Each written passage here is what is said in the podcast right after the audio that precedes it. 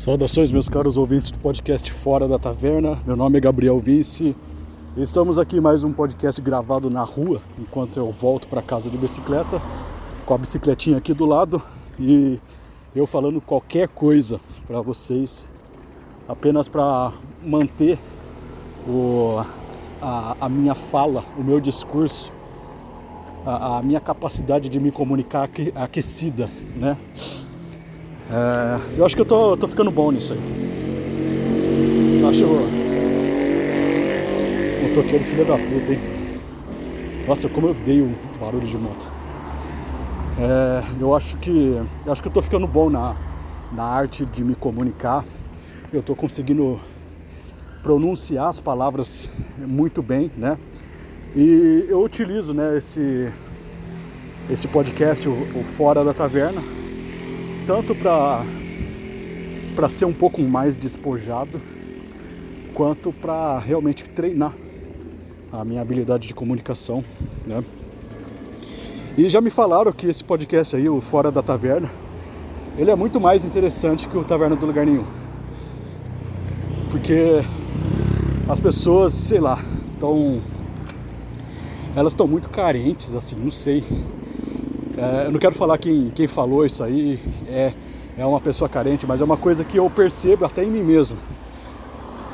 É, essa ideia de, de um cara falando num, num podcast sobre aspectos pessoais da vida dele é, enquanto, e outra pessoa ouvindo enquanto está fazendo outra, outra coisa é uma, é uma demanda decorrente de uma de uma posição muito solitária das pessoas, sabe? As pessoas não se conversam mais, não se encontram mais, cada um fica na sua casa, geralmente.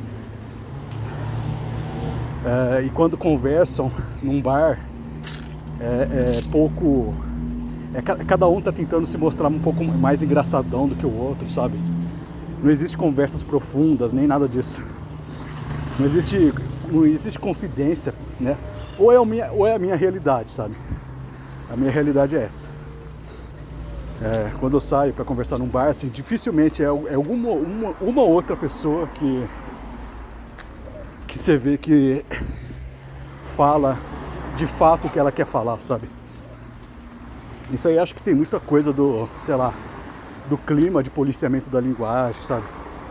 A pessoa, é, esse clima também de que, que, que é gerado em rede social, que a pessoa ela ela tem uma certa, um certo narcisismo, ela quer, ela quer, mostrar alguma coisa, que é uma coisa que já tinha antes das, redes sociais, mas parece que foi potencializado, combinado com toda essa ideia de que falar certas coisas em certo tom pode ser prejudicial, sabe? Uma coisa assim, sabe? Enfim, não quero elaborar muito isso aqui, né? Quando eu abri esse podcast não era para falar disso, talvez eu fale em outro momento. Uh, Bem, eu estou voltando para casa e passei a, o dia né, na casa dos meus pais.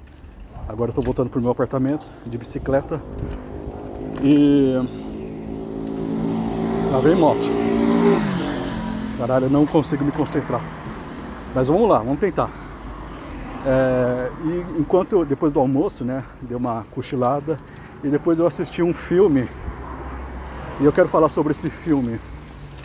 É, aí vocês podem me perguntar, né? Por que você não fala, já que é um produto cultural, por que você não manda no Drops?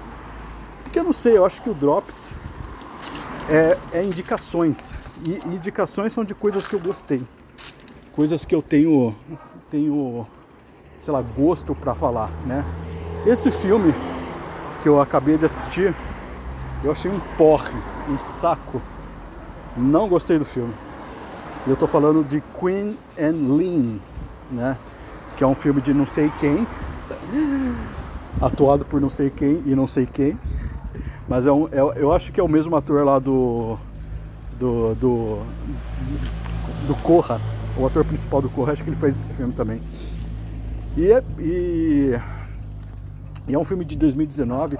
E eu assisti esse filme primeiro porque a, a, o pôster me chamou a atenção e segundo porque ele estava numa categoria muito especial de, que, de filmes valorizados pela crítica. Aí eu falei, pô, no mínimo não deve ser uma, não deve ser ruim, né? E não foi o que eu achei. assim, eu não vou negar as qualidades óbvias do filme, que são especialmente a fotografia. É um filme muito bem fotografado. Isso aí é inegável, assim, a, a, as composições, é, especialmente as composições de luz desse filme, elas são muito bem feitas, né?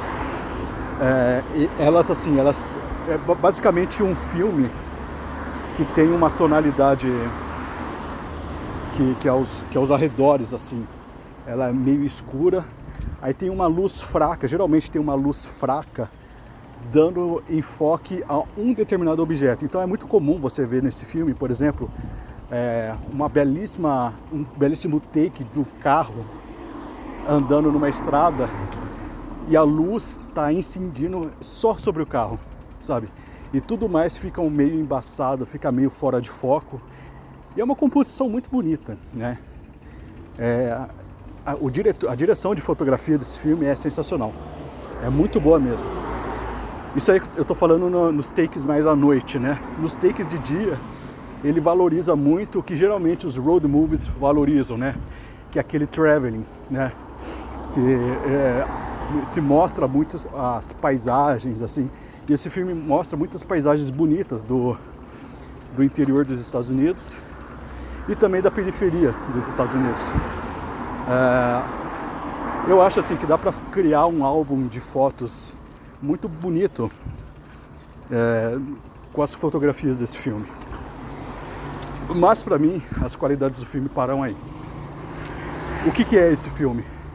Esse filme, ele, ele conta a história de dois, de dois personagens né, negros, um homem e uma mulher, que eles é, se encontram né, através de um aplicativo de namoro, um Tinder da vida. Eles acho que eles até falam que é o Tinder mesmo.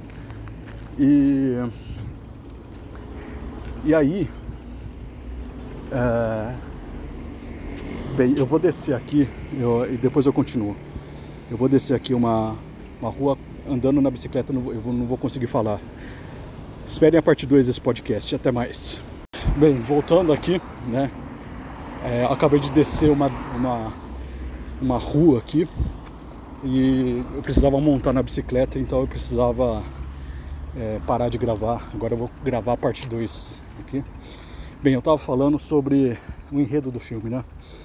É, você tem dois, esses dois personagens negros, eu acho que eu já citei. E eles estão nesse. Eles se conhecem, né? Eles vão jantar. Eles se conhecem através desse aplicativo de encontro, né? Esse Tinder. E eles, eles jantam e vão para um lugar. Eles vão sair para outro lugar para se divertir. E nisso, um policial para eles, né, um policial branco, e começa a, opa, começa a, a, a fazer aquele, aqueles abusos de poder que a gente vê nos jornais, sabe? Sabe? Começa a ser violento injustificavelmente. Até que o momento a coisa vai escalando, do nada ele começa a apontar a arma pro cara e começa uma gritaria da mulher. E ele, o policial atira nela, atira no, na perna dela. E o carinha, né, o homem, ele parte para cima do policial e acaba matando ele e roubando a arma dele. E aí eles viram criminosos, sabe? Então, aí depois o filme todo é a partir daí é a fuga deles, que eles querem sair dos Estados Unidos, porque a partir desse momento eles estão sendo procurados e eles querem fugir para Cuba, que era o único lugar assim que eles pensaram. E é isso, e esse é o filme. É. Aí são duas horas e 12 minutos dessa fuga. E, e, é um road movie. Eles vão parando nos lugares, eles vão conhecendo algumas pessoas. Tem uma Tem uma. Tô ofegante porque tô subindo uma rua muito grande. Nossa, preciso um preparo físico urgente. E tem uma uma história de amor entre eles que vai surgindo, né? Além que não começa no Tinder, né? O Tinder era para eles se conhecerem, que é o correto. Aí, conforme eles vão se conhecendo, vai surgindo entre eles um, uma paixão, um amor. E, e é isso. Qual é o meu problema com esse filme? Esse filme ele, ele foi lançado assim bem na época do e foi em 2019. Acho que foi bem na época aí da, da explosão dos movimentos de Black Lives Matter, né? E se você notar, assim, muita gente ao ver esse filme é, foi associado com Thelma e Louise e também foi muito associado com com uh, Bonnie Clyde, né? Só que Bonnie e Clyde eram criminosos assim assumidos e eles não, eles são criminosos apenas pelas circunstâncias. Mas assim, tem, tem esse componente de Bonnie e Clyde. E, e eles não cometem crimes a mais, eles cometem, eles cometem esse primeiro crime, alguns outros delitos assim, mas plenamente justificáveis para que eles possam dar vazão à sua fuga, porque se eles se integrarem, se entregarem é, não haverá justiça, não, sabe? Eles sabem disso. Inclusive a mulher é uma advogada, então é ela que orienta mais a fuga. É,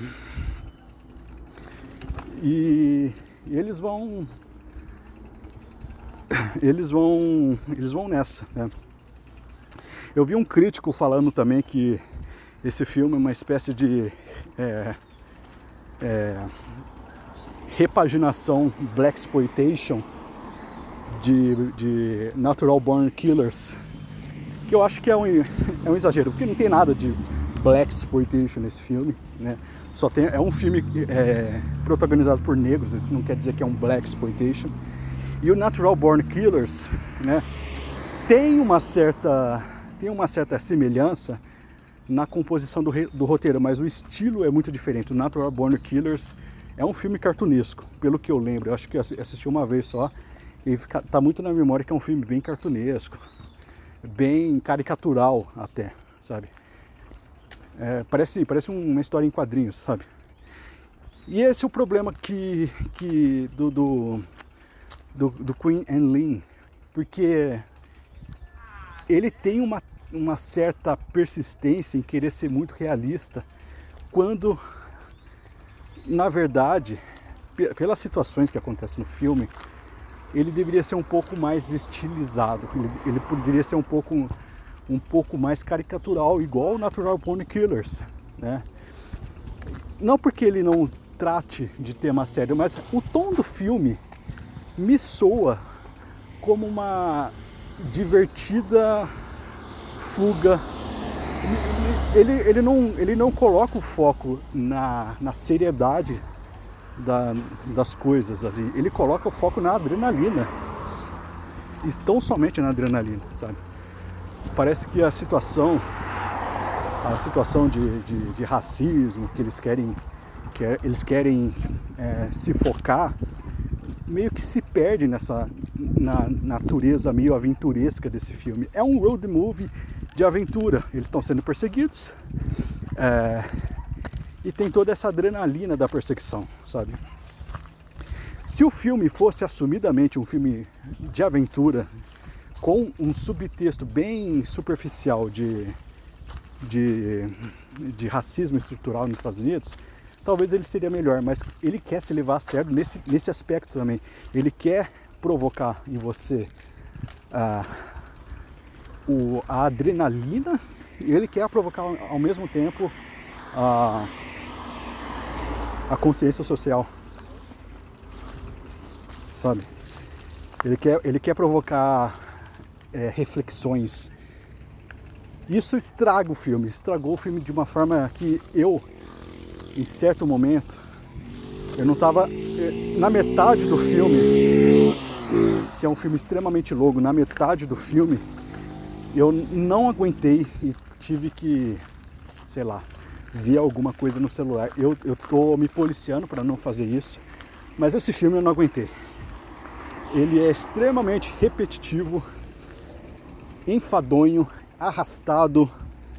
É, e apesar da fotografia bonita, ela, é ela, ela maravilha um pouco você no começo, mas quando o filme só tem isso para mostrar, de fato, ele essa fotografia começa a não ser suficiente para você é, se interessar. E é o que aconteceu comigo. Aconteceu comigo e eu fiquei pensando coisas assim a respeito desse filme, seu contexto, seu contexto sociopolítico. E eu fiquei pensando muitas coisas a respeito disso. Inclusive se a minha própria crítica, a minha própria insatisfação com esse filme estava sendo justa. Mas eu estou tentando ser o mais honesto possível aqui com vocês.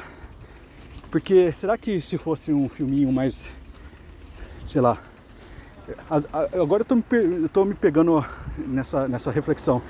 Se fosse um filme com brancos, eu estaria falando a mesma coisa, talvez eu nem me interessaria em ver, na real. Eu realmente estou pegando nessa, nesse, nesse pensamento, né? Não me julguem, mas eu estou me pegando nesse pensamento. Mas eu não.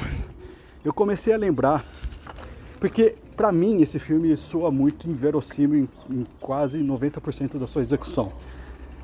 Eles passam por um trauma inominável, eles perdem a sua vida, eles vão ter que refazer todos os seus planos de vida e mesmo assim são constantes ah, é, não, não, condiz muito o estado de espírito que eles passam no, no, ao longo do filme, como se eles estivessem curtindo uma viagem. E até mesmo essa, essa declarada despreocupação com o que vai ser o futuro, né? Um, um dos personagens, um dos personagens chega a falar isso, ó, a gente não tem nada a perder, então vamos tentar e iremos nos divertir ao longo dessa jornada. É, é o que ele não fala exatamente isso, mas é isso que, que ele passa em um dos diálogos. E mesmo assim isso aí não me convenceu, sabe? Porque o filme, vez ou outra, retorna ao seu aspecto mais sombrio de seriedade. Aí eu fiquei pensando, será que não é Será que eu não estou desprezando um, tema muito sério? Mas eu acho que não, eu acho que os produtores do filme que, sei lá, se aproveitaram dessa, dessa dos eventos do Black Lives Matter para montar um filme meio videoclipizado sobre a comunidade negra né, dos Estados Unidos e tocar nesses temas. Mas eles tocam, para mim, de uma forma extremamente superficial. Ah, eu tinha falado dos, é, dos personagens, né? Que o pessoal estava mu realmente muito falando muito que era uma espécie de Bonnie Clyde. Eu vi ah, é, relatos do diretor falando que os personagens em questão eles representam, eles metaforizam é, duas figuras muito importantes no movimento negro nos Estados Unidos, que é o Martin Luther King e o Malcolm X, né? existem assim duas visões antagônicas do movimento negro, mas que são, apesar de serem antagônicas, elas, elas desejam o mesmo fim, né? É, em teoria. O Malcolm X é um pouco mais combativo, isso aí é representado na, na mulher, né? No, é, e o, o Martin Luther King, que, é, que está representado no personagem masculino, ele é um pouco mais conciliador, um pouco mais pacífico. E, e, é interessante que o caráter cristão do personagem principal ele é muito reforçado. Mas não pelo, pela, pela ideia do cristianismo em si, mas pela ideia de sinalizar que ele, na verdade, é uma alegoria muito clara, é muito óbvia ao Martin Luther King. É, e Bem, é, é uma metáfora que, que o diretor tenta fazer, na minha opinião, uma metáfora muito pobre, muito óbvia, sabe?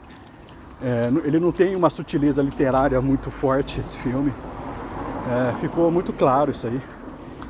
E ele tenta dar um, um, um papel simbólico é, que acaba sendo para mim até mesmo um pouco constrangedor.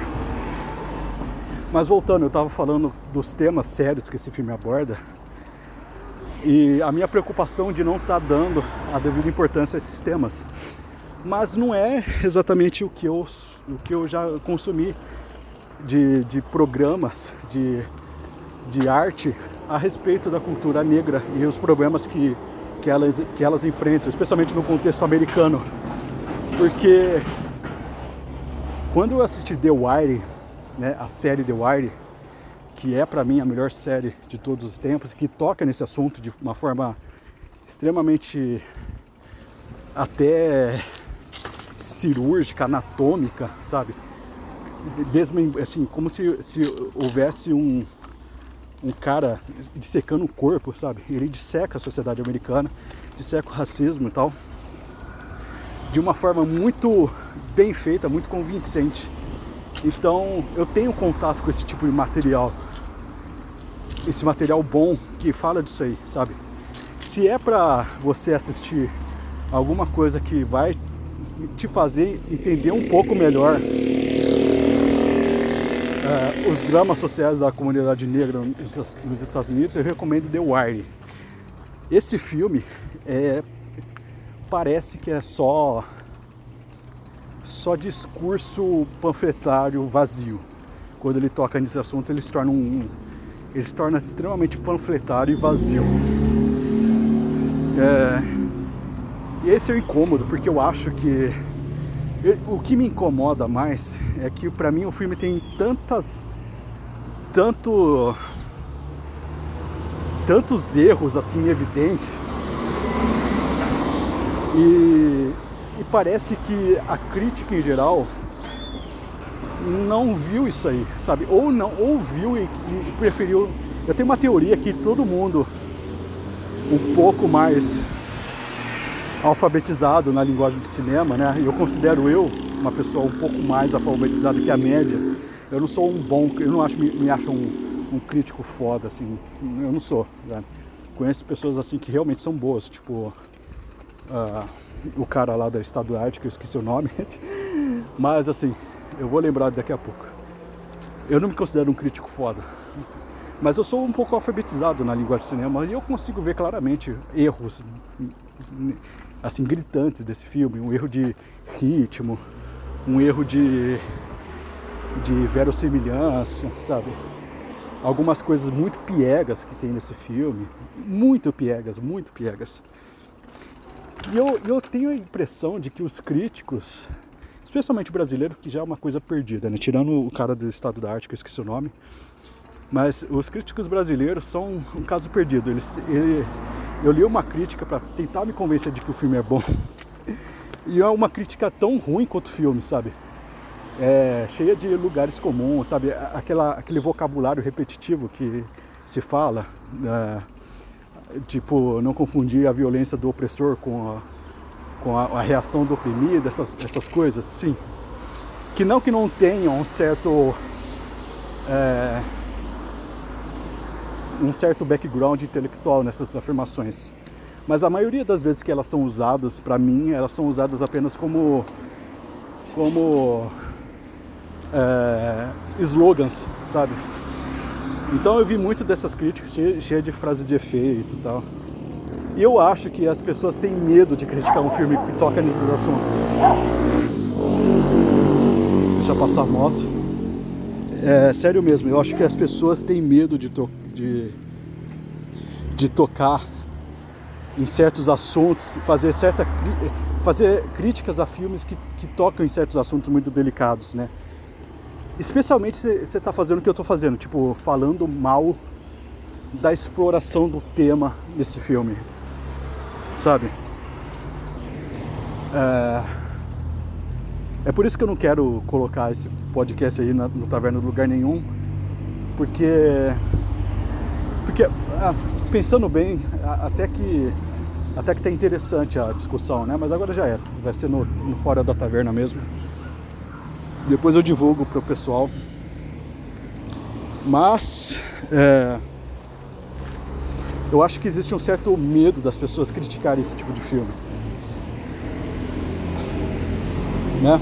Eu não sei se é só eu que acho isso aí, mas eu, eu, eu realmente acho que isso.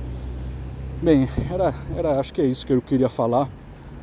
Uh, espero que vocês tenham gostado desse podcast.